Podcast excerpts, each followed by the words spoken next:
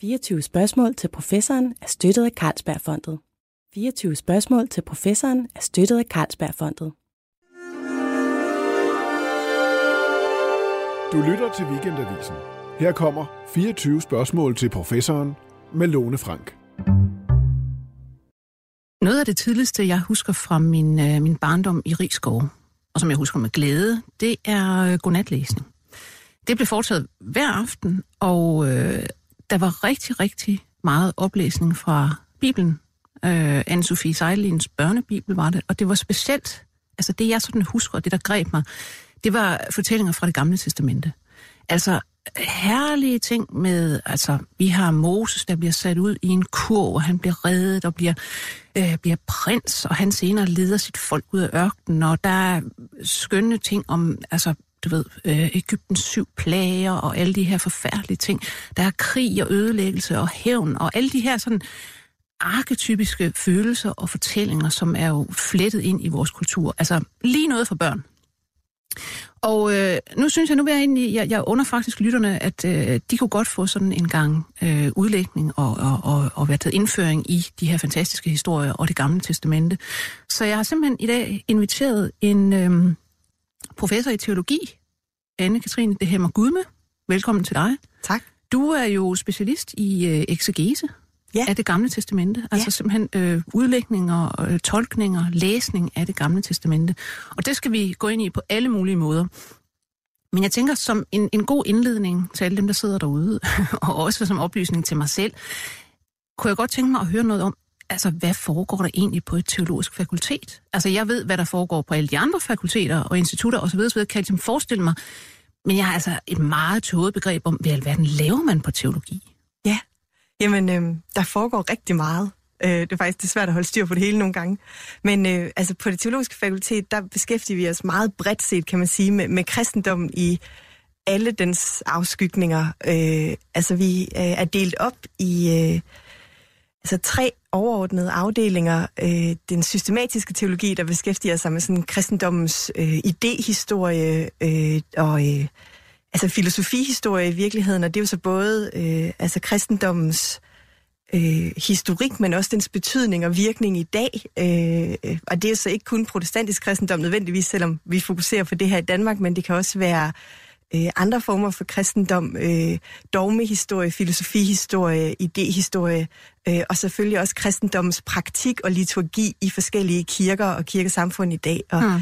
øh, så der er både en, en, øh, en meget idehistorisk øh, del af det systematisk teologiske, og så er der en meget praktisk orienteret del. Og der er sådan tre fag, der er indeholdt i det. Det er dogmatik, øh, etik og religionsfilosofi og praktisk teologi. Så har vi den anden afdeling, som har med kirkehistorie at gøre, som jo altså beskæftiger sig med, med kirkehistorien bredt helt tilbage til oldkirken, de første århundreder øh, efter vores tidsregning, og så helt op til øh, hele moderne kirkehistorie i dag.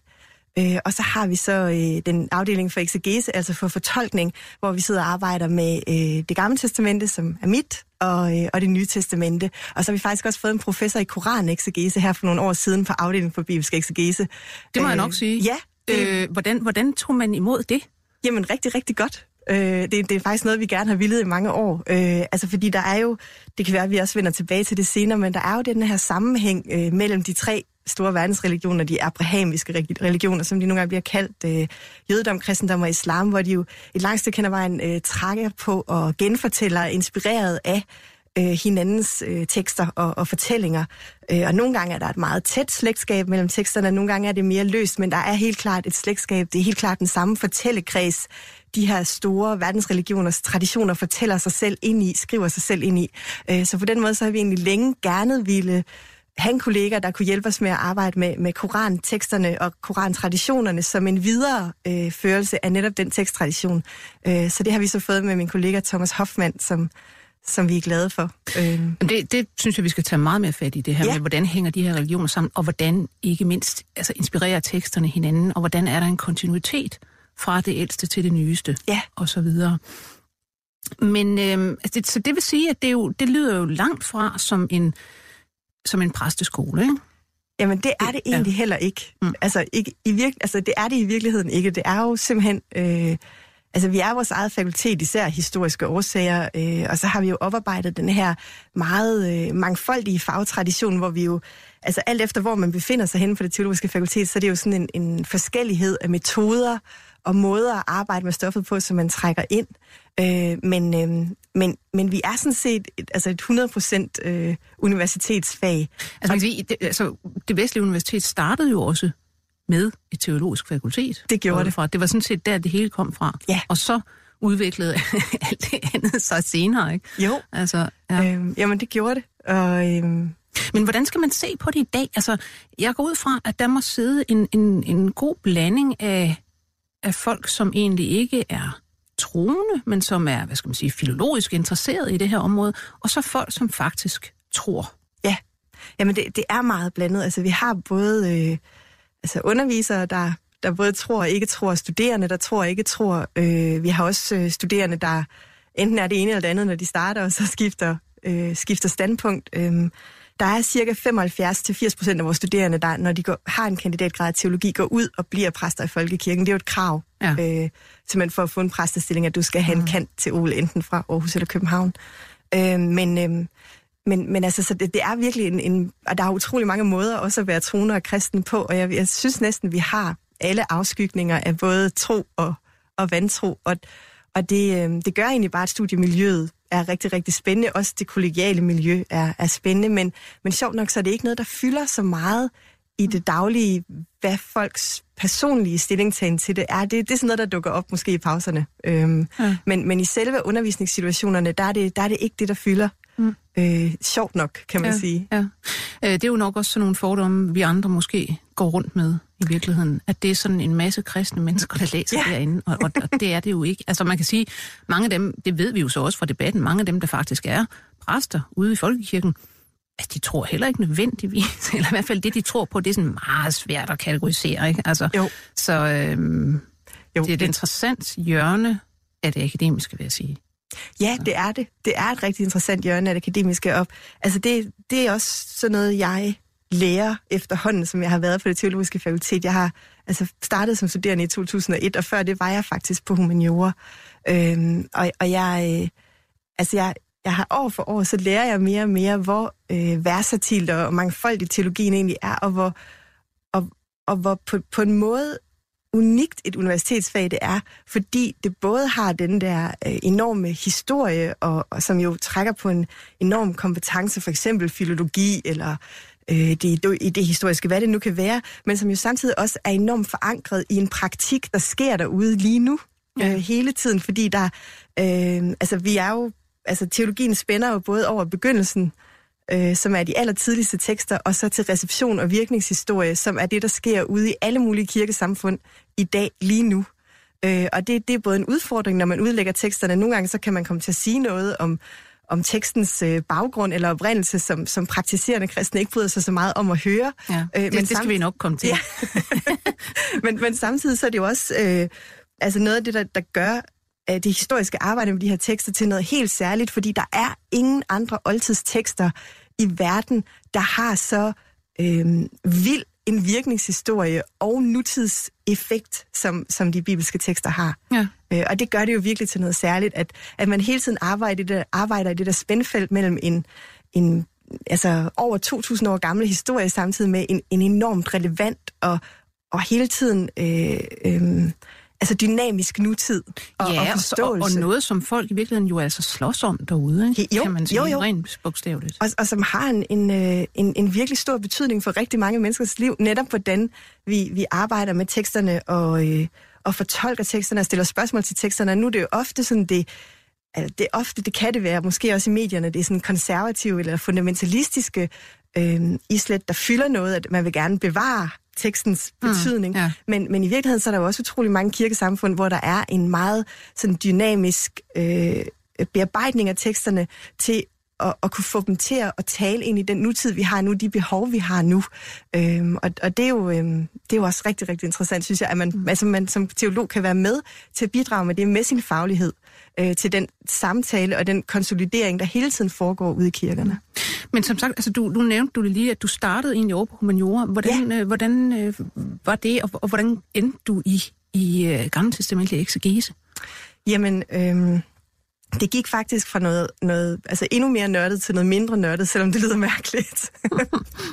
jeg, øh, jeg startede med at læse på øh, det, der hed Carsten Niebuhr øh, Instituttet dengang, øh, som er sådan nærorientalsk oldtid. Så det er ja. egyptologi, Ægyptens oldtid, Mesopotamien, øh, altså det, der svarer til Irak cirka i dag, og, og den oldtidshistorie, de har der, og, og så nærorientalsk arkeologi. Øhm, og jeg læste der i to år, og, øh, og endte med at specialisere mig inden for asyologi, så det vil sige Mesopotamiens oldtid. Så jeg hmm. øh, lærte om Mesopotamiens arkeologi og historie, og så det nu uddøde semitiske sprog, der hedder akadisk, som er skrevet ja. med kileskrift. Ja. Og, øh, og, og der var jeg sådan cirka cirka i to år, og så øh, havde jeg et tilvalgsfag på teologi, hvor jeg øh, lavede sådan en, en sammenlignende læsning af mesopotamiske tekster og, øh, og gammeltestamentlige tekster. Og der synes jeg simpelthen, det var så spændende, øh, at jeg gerne ville blive ved med det, og det, for at gøre det, så skulle jeg lære bibelsk hebraisk. Øh, og det kunne man faktisk kun på det tidspunkt på teologi, og så skiftede jeg. Mm. Jamen sig mig, nu, nu kommer jeg lige til at tænke på, har du også siddet og fået øh, bibelhistorier ind med, nær sagt, modermælken i sin tid? Altså, ja, det ja. har jeg.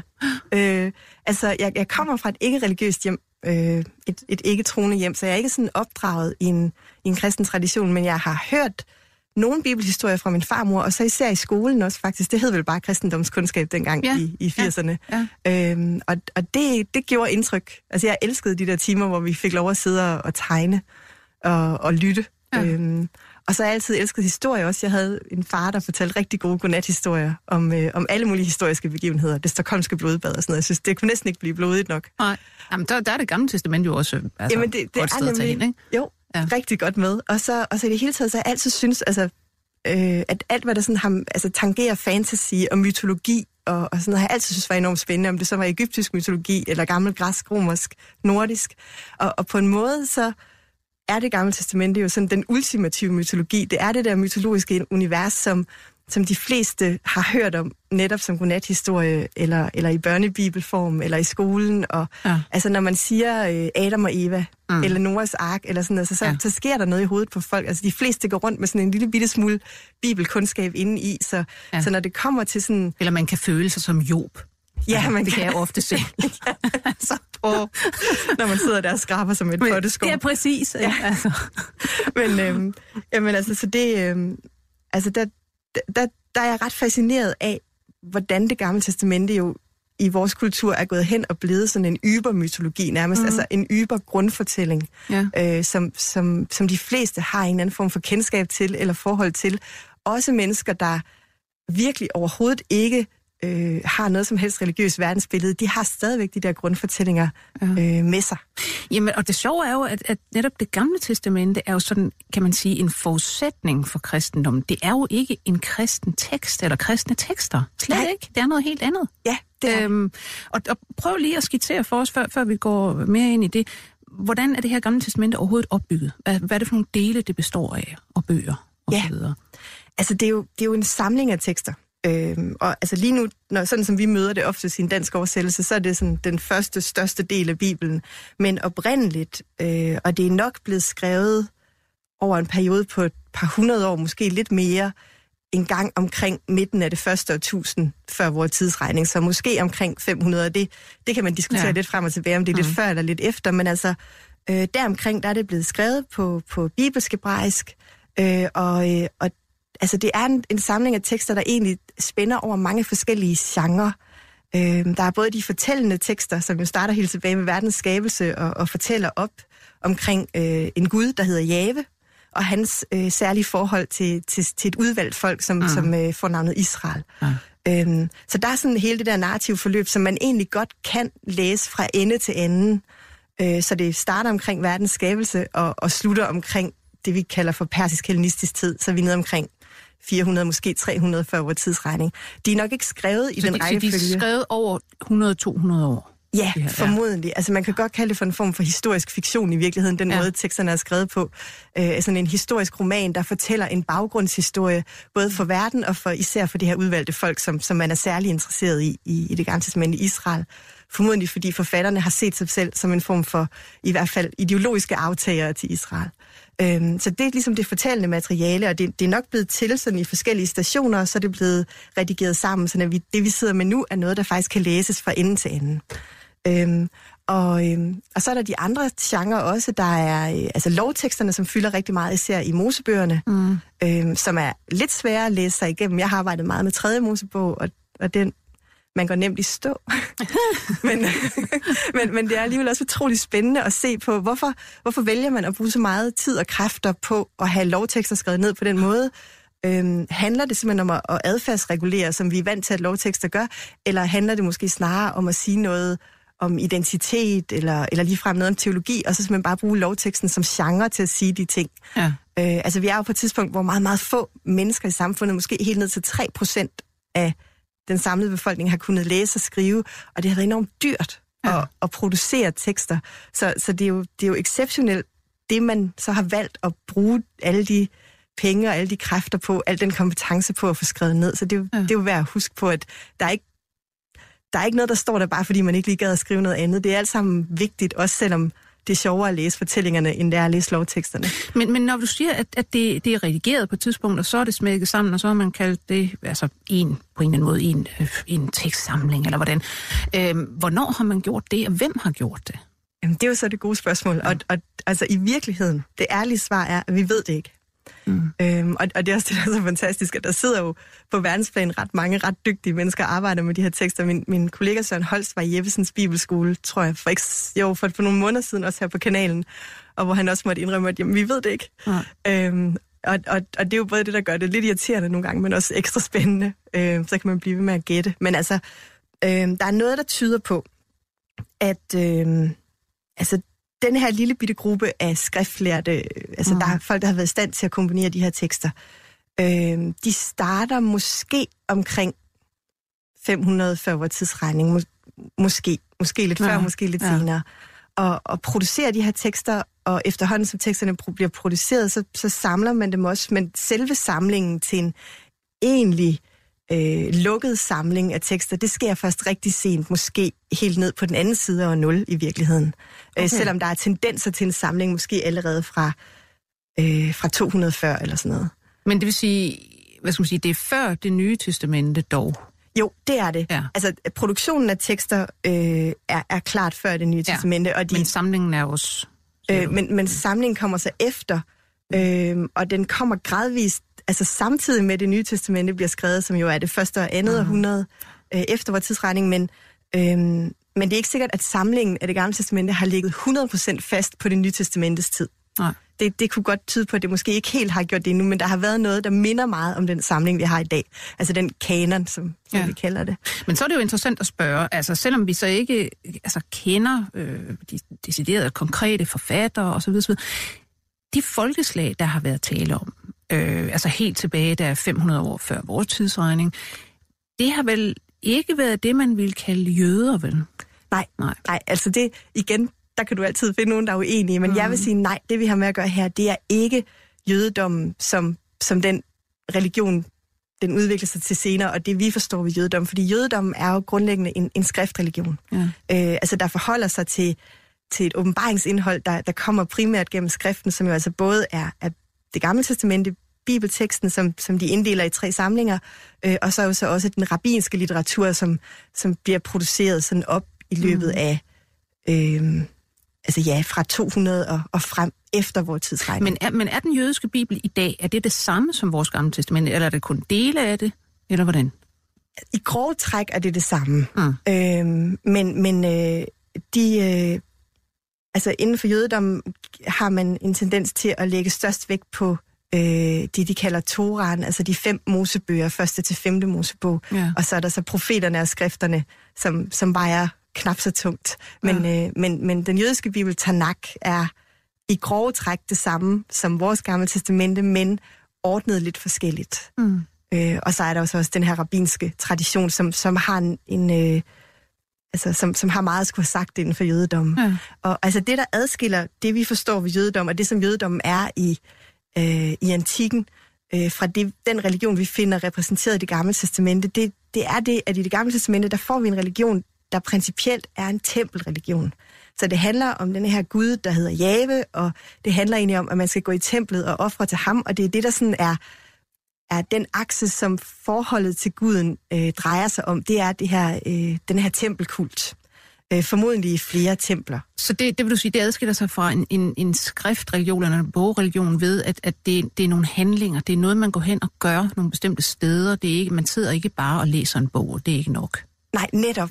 Øh, altså, så, det, så det er aktiviteterne i templet, der er det afgørende, og deriblandt også offerritualer. Mm. Og der kan man sige, at, at i det, vi går over i en skriftreligion, der kan faktisk også være handlinger omkring bogen øh, i en skriftreligion. Altså bogruller eller bøger, hellige tekster kan, kan ja. få en anden form for hellig status, der ja. gør, at der også er handlinger og ritualer omkring mm. dem. Mm. Men det er stadigvæk bogen og teksten, der er i fokus, og læsningen, der er i fokus. Ja. Og det er der, de adskiller sig fundamentalt fra hinanden, skriftreligionen og tempelreligionen. Og i det gamle testamente, der har vi altså stadigvæk en, en tempelreligion, der drejer sig om guden Jave, men man kunne godt argumentere for, at det, at det gamle testamente overhovedet findes, det, at det begynder at blive skrevet der i midten af det første årtusind, at det er faktisk de første små tegn på, at Jave-religionen er ved at udvikle sig i retning af en skriftreligion, der så på længere sigt bliver til jødedom. Så man kan sige, at de, de tekster er virkelig sådan proto-jødiske? Ja. På en eller anden ja. måde? Det har været sådan et, øh, et semitisk folkeslag, øh, der er rendt rundt nede i altså i det der område omkring det, vi kalder Israel i dag. Og, ja, og så altså videre, Palæstina i oldtiden ja, jo, ja. ja. Øhm, og, og den her Gud Jave, øh, er, er det så, hvad skal man sige, første gang, man i virkeligheden ser en, en, øh, en udvikling hen mod noget monoteistisk i det her område? Eller hvordan skal man se det? Hvad, hvad kommer han egentlig ud af? Jamen, han kommer ud af sådan en, en helt almindelig øh, altså mellemøstlig eller nærorientalsk øh, altså kontekst, hvor øh, altså, vi har guder, der ofte er del af et pantheon. Det har Jave også været oprindeligt. Han har formodentlig haft en hustru også, og, og nogle andre guder, han kunne interagere med. Og, og det bliver sådan filtreret fra allerede det gamle testamente, og mm. øh, der skælder man nogle gange mellem monoteisme, altså det, at der kun findes en gud, og så monolatri, øh, altså det, man kunne kalde for ensidig gud, gudstyrkelse, altså at der findes måske flere guder, men du skal kun beskæftige dig med en. Og det, ja. vi har i Gamle Testamentet, er nok i virkeligheden monolatri, altså den her mm-hmm. ensidighed. Der er andre guder, men dem skal jeg altså holde jer fra. Ja. Øh, og, øhm, og der, altså, der er tendenser i den retning, også andre steder i Nørrejenten. Vi ser det øh, lidt i, øh, i senbronzealderen i, øh, i Ægypten, øh, med, med den farve, der hedder Akhenaton. Ja, det er øh, rigtigt, ja. Han er, ja, som bryder med altså, tusinder af års ja. øh, tradition for ja. hele det der netop øh, egyptiske pantheon. Han flytter hovedstaden øh, til Tel El Amarna, og, og vil lave en monoteistisk, er det en rar religion? Med den her, Aton, Aton, solguden, ja, solguden. Aton, som, som jo på en måde har noget med, ja. til fælles med rar. Ja, og så, øh, ja, så reagerer han der i et kort stykke tid, og, og bliver så glemt, og man ja. prøver at slette hele hans... Man gør sig faktisk umage for at glemme ja, altså, og flytter selvfølgelig hovedstaden tilbage, og tilbage til de gamle guder og ja. ham.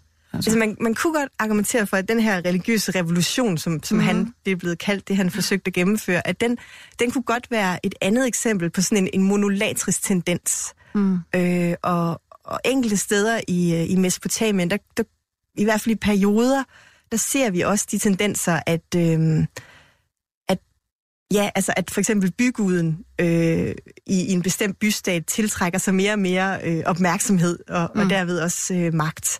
Øhm, så, så det er ikke fuldstændig unikt, det vi ser i det gamle testamente øh, med de her monolatriske tendenser, men, men mange af de tekster, vi har i det gamle testamente, og den overleveringshistorie, de har, øh, er ret unikke i en, i en oldtidskontekst. Mm. Øh, for eksempel sådan noget som profetlitteraturen, øh, som er en af de hovedgenre, som vi ikke lige fik dækket øh, tidligere, da vi snakkede om genrerne, men som, som er en poetisk genre, mm. øh, hvor de her profeter, som er kaldet af Jave til at skælde folket ud, de skal levere et budskab med, at, at folket ikke opfører sig ordentligt. Det mm. kan være sådan som Isaias, eller Jeremias, eller ja. Ezekiel. Øhm, at, at, øh, at den, den litteratur og, øh, og den måde at, at i tale sætte gudsforholdet på, som vi ser i de tekster, det er ret unikt i en, i en nærorientalsk kontekst. Og det, det er også det, der egentlig er så fantastisk ved det gamle testamente som, som historiske tekster, at de både repræsenterer så utrolig mange gammelkendte øh, genre, som vi kender fra for eksempel Ægypten og Mesopotamien, og så repræsenterer de altså også nybrud mm. øh, i forhold til, hvordan religionerne udvikler sig i det her område på det her tidspunkt. Altså et godt eksempel, nu vi lige har talt om Aten, han ja. øh, forfattede efter sine en meget, meget smuk poetisk tekst, en solhymne til guden Aton, mm. øh, hvor han priser Aton, der rejser sig over horisonten. Øh, det er ikke til videre, om han rent faktisk selv har skrevet den, men han tog i hvert fald kredit for den. Ja, han havde øh, uden, uden tvivl en ghostwriter. Måske havde han, ja. og der hvis man læser sådan noget som salme 104 i salmernes bog i det gamle testamente, der er der øh, påfaldende ligheder mellem øh, Agnatons øh, solhymne og salme 104.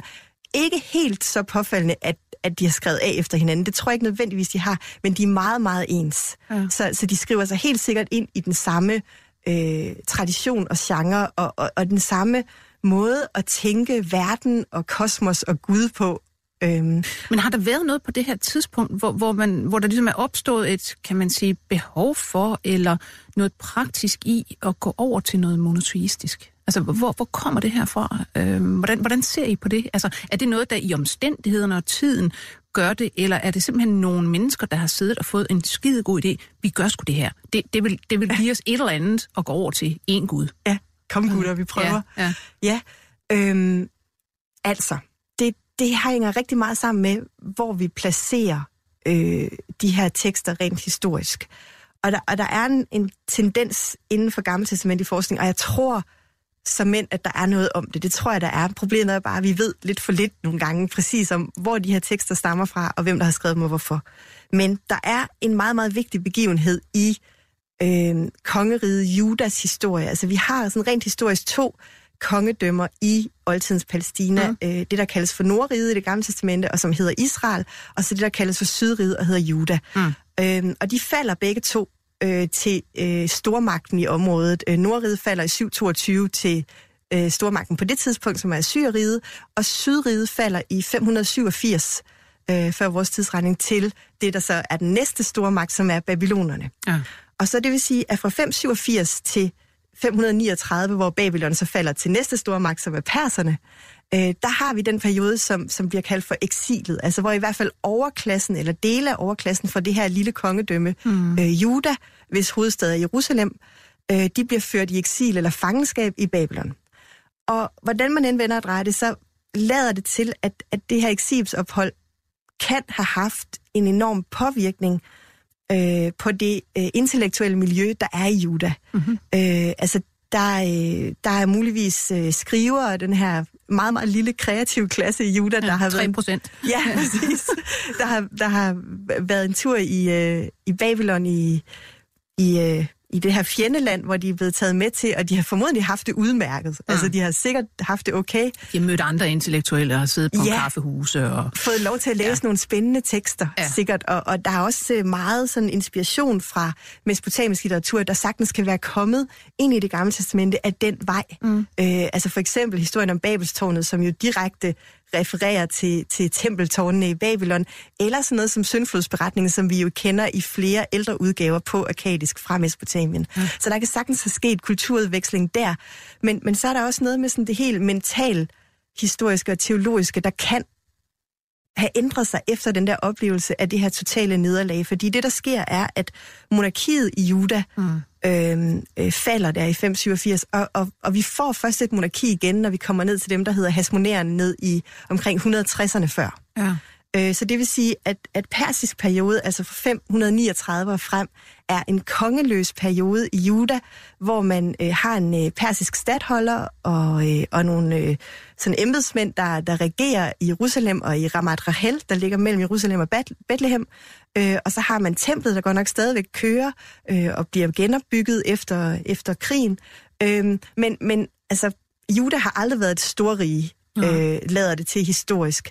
Men, men i denne her periode har det i hvert fald, det er muligt, det har fået et knæk, at, at, øh, at den intellektuelle klasse og, og kultureliten i Juda har oplevet det her som et knæk, og det kan, man kan forestille sig, at, at den historiske oplevelse på en eller anden måde har, har fungeret som en... Øh, altså en dynamo for, mm. for nogle af de her nye religiøse idéer. Så laver man så, kan man sige, en, en himmelsk konge, når man nu ikke har en jordisk, ja. men må samle som ham? Altså det, det, vil, øh, det vil være meget oplagt. Der kunne man tage nogle konkrete tekster øh, og sætte ind i den fortolkningsramme.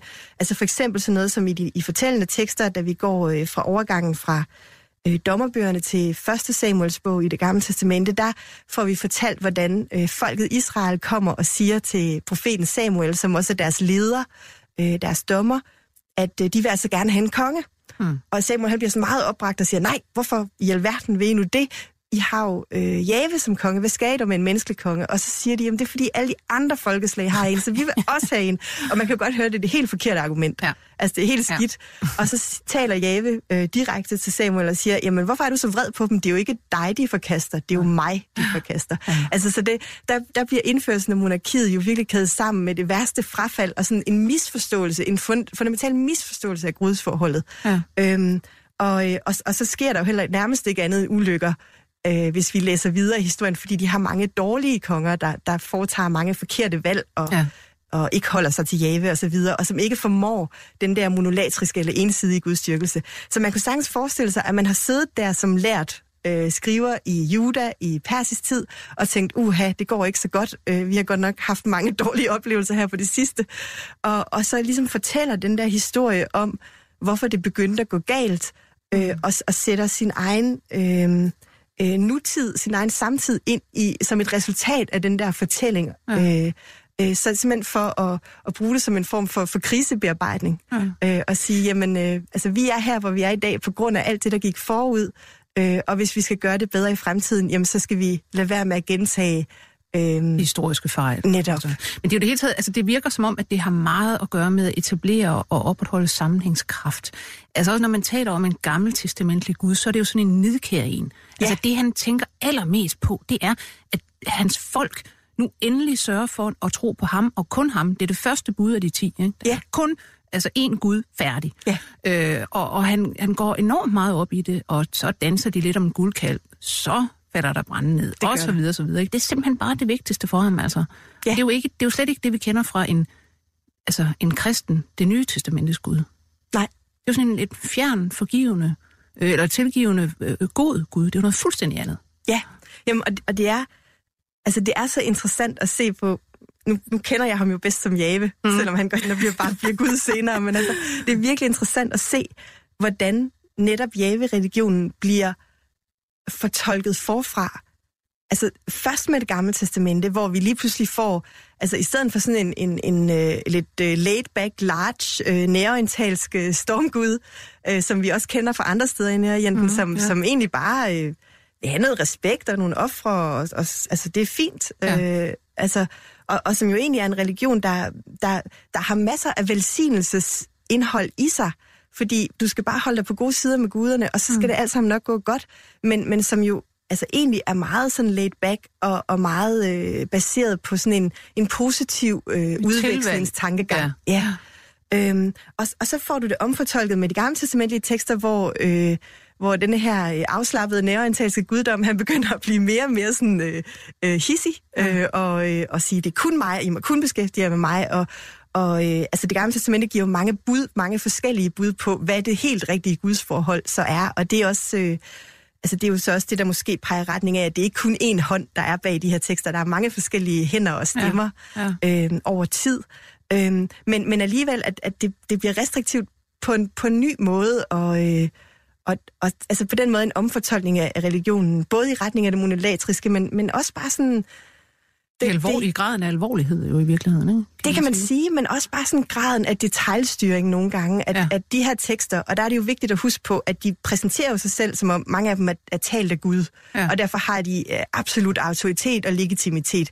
Men det er meget sandsynligt, at, at i den tid, de er skrevet ind i, der har forfatterne overhovedet ikke haft magt, som de har agt. Så de har rigtig gerne ville kunnet øh, gennemføre de her ting måske, og, og få ret i deres teologiske synspunkter, men, men bare det, de har skrevet dem ned, er altså ikke det samme som, at de har haft magt og mulighed for at mm. gennemføre det. Det har de nok ikke. De har nok været i mindretal. Så, så der kommer det her bud på, hvordan det skal være, ja. som så kun langsomt vinder indpas, men der er sådan også en tendens til godt at ville detaljstyre meget mere, altså i forhold til, hvordan man skal gøre tingene, hvordan man skal øh, ofre, øh, hvordan man skal gå i templet, hvordan man skal forholde sig, øh, og sågar også sådan noget, det finder vi også i profetskrifterne, altså at, at det ikke er nok bare at udføre ritualer, øh, du skal også have det rette sindelag, hvis du, hvis du går og gør forfærdelige ting mod enker og faderløse i din fritid, så skal du ikke tro, at alt bare er okay mellem dig og Gud, når du så kommer i templet og ofre. Altså det, ja. det bliver en mere omfattende og mere detaljstyrende øh, religion på en måde, kan man sige.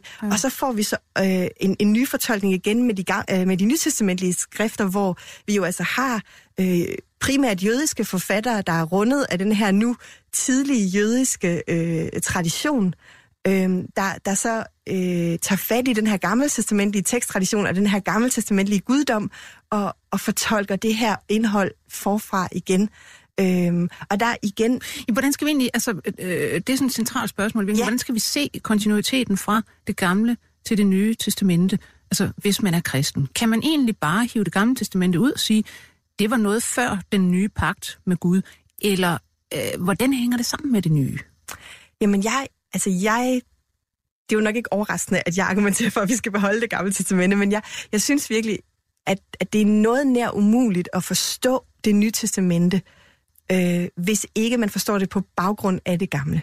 Altså, der er enkelte dele i det nye testamente, som man egentlig kan forstå i sig selv, men, men i bund og grund, så er det så vigtigt for det nye testamentes selvforståelse, at det netop er øh, tekster, der fortæller om begivenheder, der er forudsagt og bebudet i øh, det gamle testamente. Og for mm. de nye testamentlige forfattere, de, de gør sig sådan umage for at demonstrere denne her kontinuitet mellem det gamle testamente og det nye testamente, og at, at, at det, der sker i evangelierne for eksempel, sker, fordi profeterne har forudsagt det, og således gik det ord i opfyldelse osv., ja. at, at, at den kontinuitet har været så vigtig for de nytestamentlige forfatteres selvforståelse og for forståelsen af den litteratur, de producerede, at hvis vi ikke også læser dem i kontekst, så tror jeg, vi går glip af næsten hele budskabet. Hvordan skal vi så se, øh, hvad skal man sige, fortsættelsen eller en kontinuitet til, øh, altså mellem det gamle testamente og den øh, hvad skal man sige, øh, religiøse opblomstring og retning, og så øh, islam langt senere. Ja, jamen altså der, der er linket øh, løser på en måde, fordi øh, altså den sammenhæng, der er mellem gammeltestamentlige og nytestamentlige tekster, den er jo altså næsten håndgribelig i og med, at, øh, at, at vi, vi simpelthen har nytestamentlige tekster, der refererer direkte tilbage til gammeltestamentlige tekster. Så der er sådan en helt eksplicit aktiv brug af det gamle testamente, øh, der bliver tydeligt gjort. Øh, i, øh, I Koranen, og det er så nok den af de tre tekster, jeg kender dårligst, det må jeg jo indrømme, øh, der, der er øh, den her reference øh, meget mindre udtalt.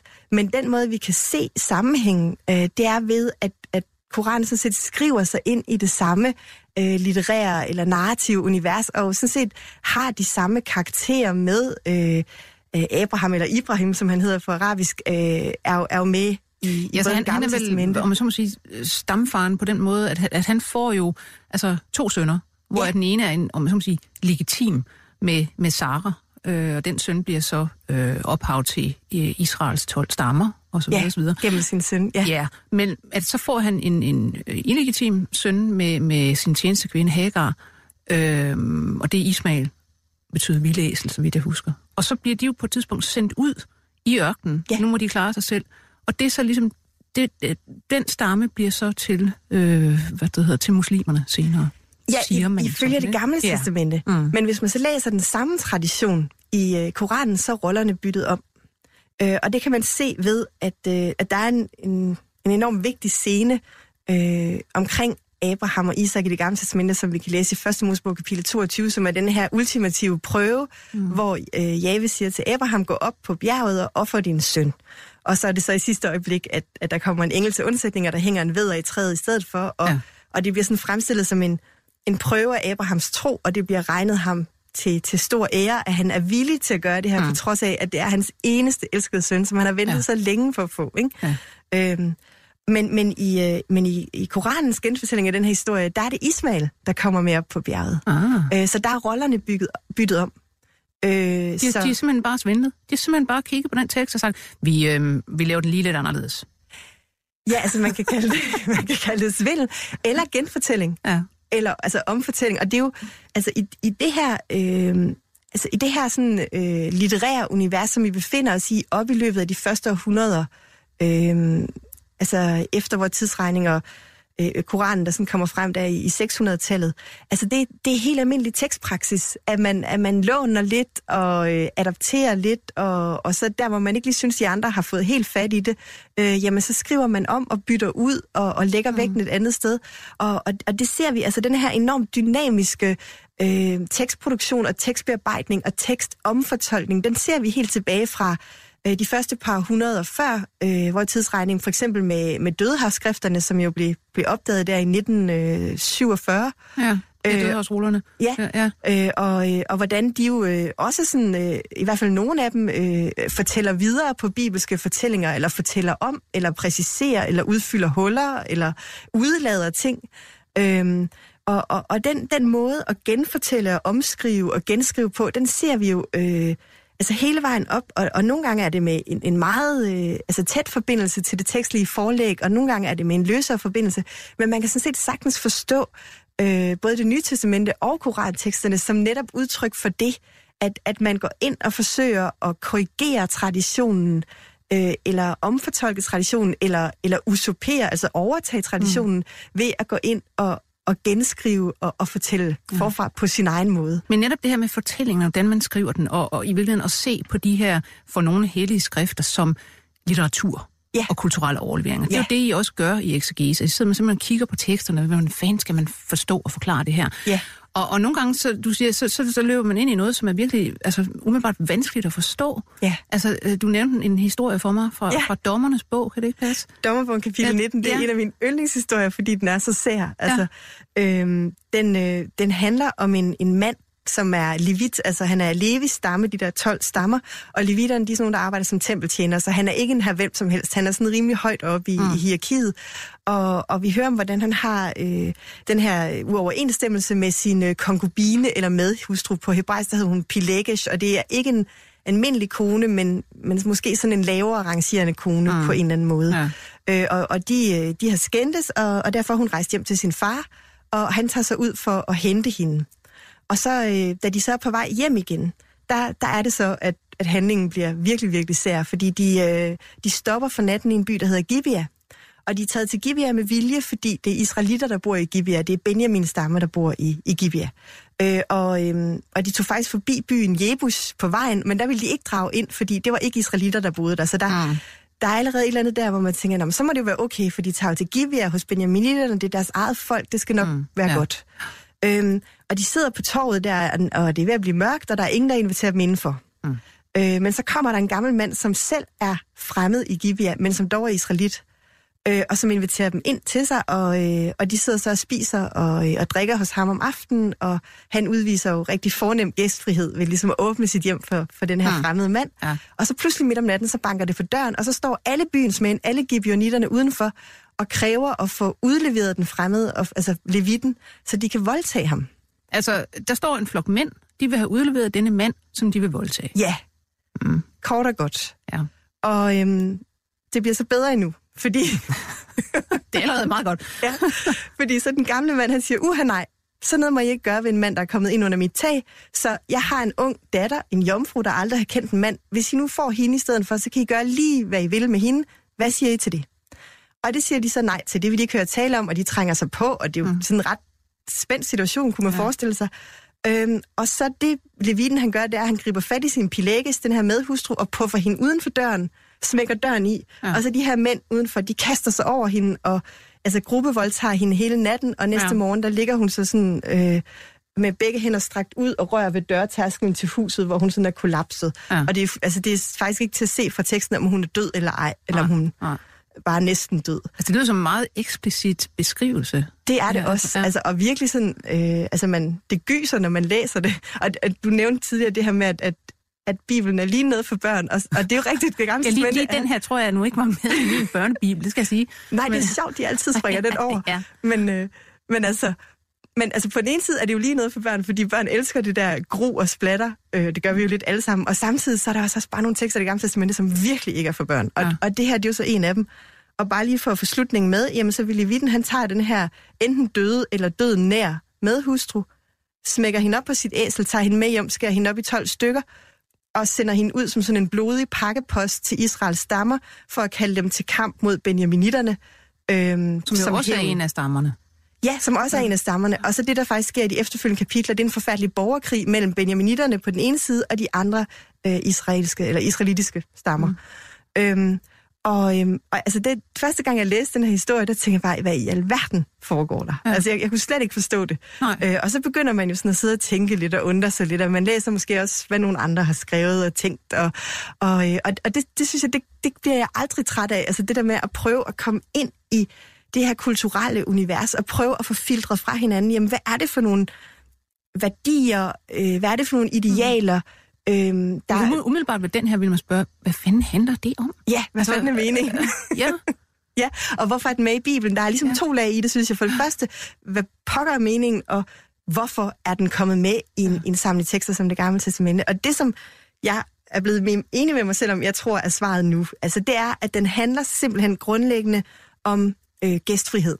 Mm. Og fremmedfjendskhed, altså gæstfrihed og dens modsætning, som er fremmedfjendskheden. Og at, at der er den her ironisering over, at de søger med vilje ikke hen til øh, en ikke-israelitisk by, men søger til Gibeah, hvor israelitterne bor.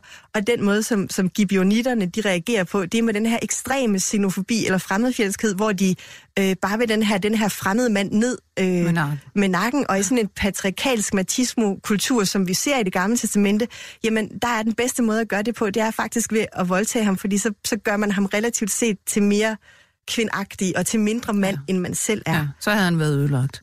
Ja, det havde han nemlig. Og, og det er også det, der er forklaring på, at de ikke vil have den gamle mands datter, men at de godt vil tage til takke, så at sige, med Levitens medhustru. Fordi hvis du ikke kan få manden selv og gøre ham til mindre mand, så kan du gøre ham til mindre mand ved at forgribe dig på hans kvinde. Mm.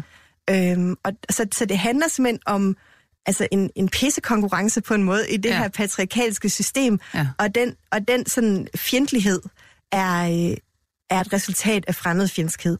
Og, og det er helt klart, at at den her fortælling, øh, den, kommer, altså, den bliver sådan en eksempelfortælling, der, der illustrerer den her ekstreme, øh, i tekstens eget øh, univers, også fuldstændig forkastelige opførsel, den her fremmedfjendskhed.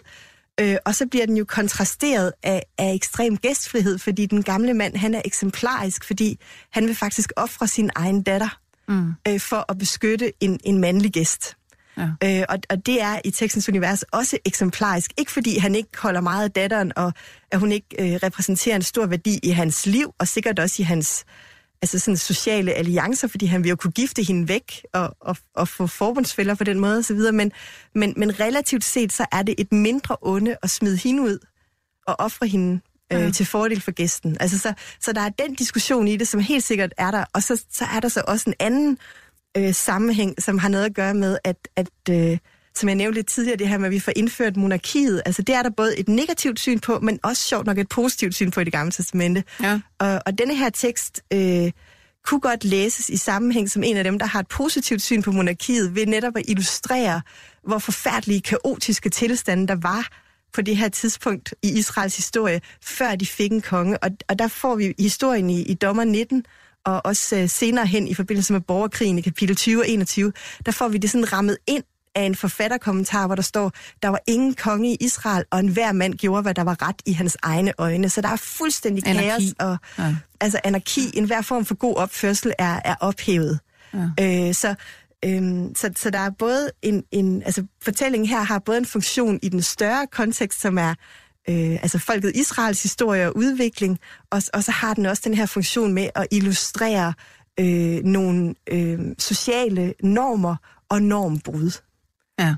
Altså når, når vi sidder her og, og, og snakker på den her måde, hvor vi, vi kigger på det som litteratur, som tekster, de skriver sig ind i noget kulturelt, noget tidsmæssigt, noget historisk, Øhm, og vi nævner lige øh, islam og xenofobi og så videre, så videre. Nu er vi jo begyndt over de senere år at diskutere islam utrolig meget, ja. uden egentlig at, at vide specielt meget om det. Ja. Altså, øh, men umiddelbart øh, tænker jeg, at jamen, er det ikke lige præcis sådan noget eksegese, man mangler i forhold til Koranen i, i den islamiske tradition? At man ikke sidder og kigger på det som litteratur og tolker det på den måde?